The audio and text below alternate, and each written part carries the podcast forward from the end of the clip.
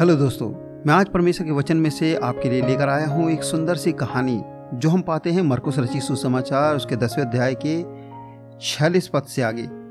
प्रभु यीशु मसीह अपने मित्रों के साथ, अपने शिष्यों के साथ, एक बड़ी भीड़ के साथ एक शहर से होकर जा रहे थे, और वो शहर था यरीहो।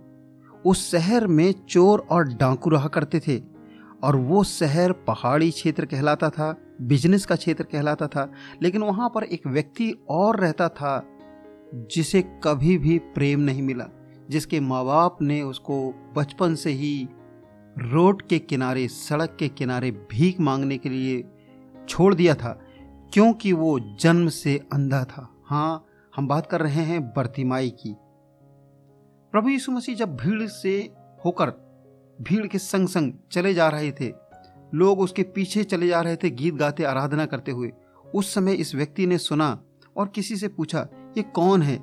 ऐसी आराधना, ऐसे सुंदर गीत मैंने कभी नहीं सुने।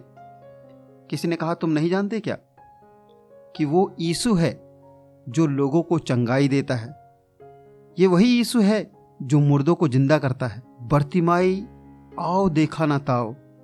और वह इस मौके को छोड़ना नहीं चाहता था और वह चिल्ला चिल्ला कर अपने पूरी आवाज़ के साथ कहने लगा, हे दाऊद की संतान यीशु, मुझ पर दया कर।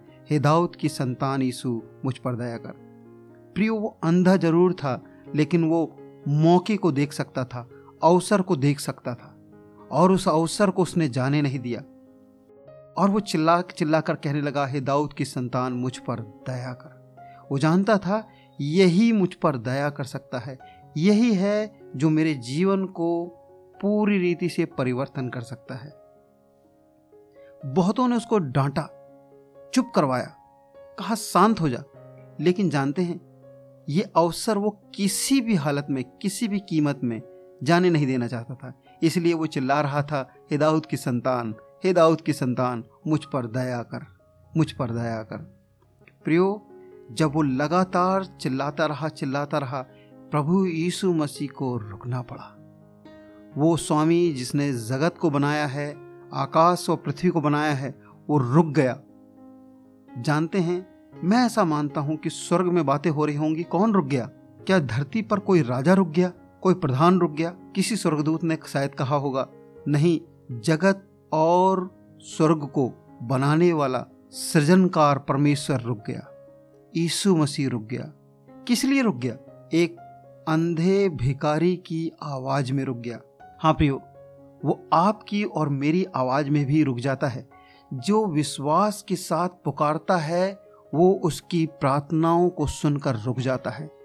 एक स्वामी, एक परमेश्वर जो अपने कान केवल प्रार्थनाओं की ओर लगाता है।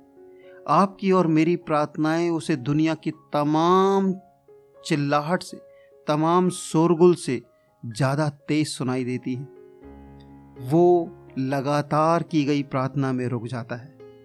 जब जब प्रभु यीशु मसीह रुके हैं, तब तब वहाँ पर एक बड़ा परिवर्तन आया है। चाहे वो आंधी तूफ़ान के बीच में हो, चाहे वो समुद्र के बीच में हो, चाहे कभी भी क्यों ना हो, प्रियो, वो रुकता है, उन तमाम लोगों की पुकार में रुकता है जो उसको दिल से पुकारते हैं। यहाँ बर्तिमाई चिल्ला रहा था, हे दाऊद की संतान, मुझ पर दया कर। हे दाऊद की संतान, मुझ पर दया कर। और यीशु मसीह रुक गया और कहने लगा, उसे बुलाओ उसको उसको लेकर आओ। और लोगों ने उसको लेकर आया। कहा ढांडस बाँध, देख तुझे वो बुलाता है। ये वही लोग थे जो अभी चुप करा रहे थे। और जब यीशु मसीह के पास लेकर आए, ये व्यक्ति अपना सब कुछ फेंक कर कटोरा और लाठी फेंक कर अपना पुराना गंदा सा कपड़ा पहना हुआ, उसको भी फेंक कर यीशु मसीह के पास आने लगा। प्रभु यीशु मसीह को जब हम पहचान लेते हैं, जब उस अवसर को हम पहचान लेते हैं, प्रियो, इस अंधे भिकारी से हम इस सबक को सीखते हैं कि हमारे जीवन में पुरानी बातें बीत गई, अब हम एक नई सृष्टि हैं। एक नई चीज़ है। एक नया सृजन हमारे जीवन में हुआ है। और जब हम यीशु मसीह के पास आते हैं, प्रियो, वो एक नया जीवन हमको प्रदान करता है। आज वो आपको और मुझको बुलाता है। क्या हम पुरानी बातों को छोड़ने के लिए तैयार हैं? क्या हम अवसर को समझ पा रहे हैं? आज यीशु मसीह यदि हमारे बीच में से होकर जा रहा है, क्या हम पुकारने के लिए तैयार हैं? क्या हम उसको, उससे विनती करने के लिए तैयार हैं? रुके नहीं, पुकारते रहें। वो रुकता है। और जब रुकता है तो एक परिवर्तन आता है। प्रभु ने कहा, बोल, मैं तेरे लिए क्या करूँ? तू क्या चाहता है कि मैं तेरे लिए करूँ? अंधा, पैसा, धन, दौलत, कुछ भी मांग सकता था। लेकिन यीशु मसीह ने उससे जब कहा, उसने कहा, प्रभु, मैं तुझे देखना चाहता हूँ, मैं देखना चाहता हूँ।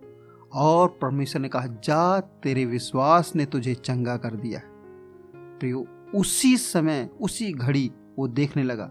और जानते हैं वो अपने घर नहीं गया वो उस भीड़ के साथ यीशु मसीह के पीछे पीछे चलने लगा और बाइबल बताती है कि वह यरूशलेम के निकट पहुँचा। यरूशलेम मतलब शांति का शहर पहुँचा। एक ऐसे शहर से आया जहाँ पर चोर और डाकू थे, लेकिन अब एक ऐसे शहर में प्रवेश कर रहा है जहाँ पर शांति है, अनुग्रह है बरकतें हैं। वो आपसे और मुझसे वायदा करता है कि तुम्हें वो बरकत वाले शांति वाले शहर में लेकर जाएगा। आज की कहानी यहीं तक। प्रियो, आज हमने जो चीज़ सीखा है, अपने जीवन में लागू करें। याद रखें कि वो परमेश्वर हमारी प्रार्थनाओं में रुक जाता है। हम अवसर को कभी भी जाने ना दें।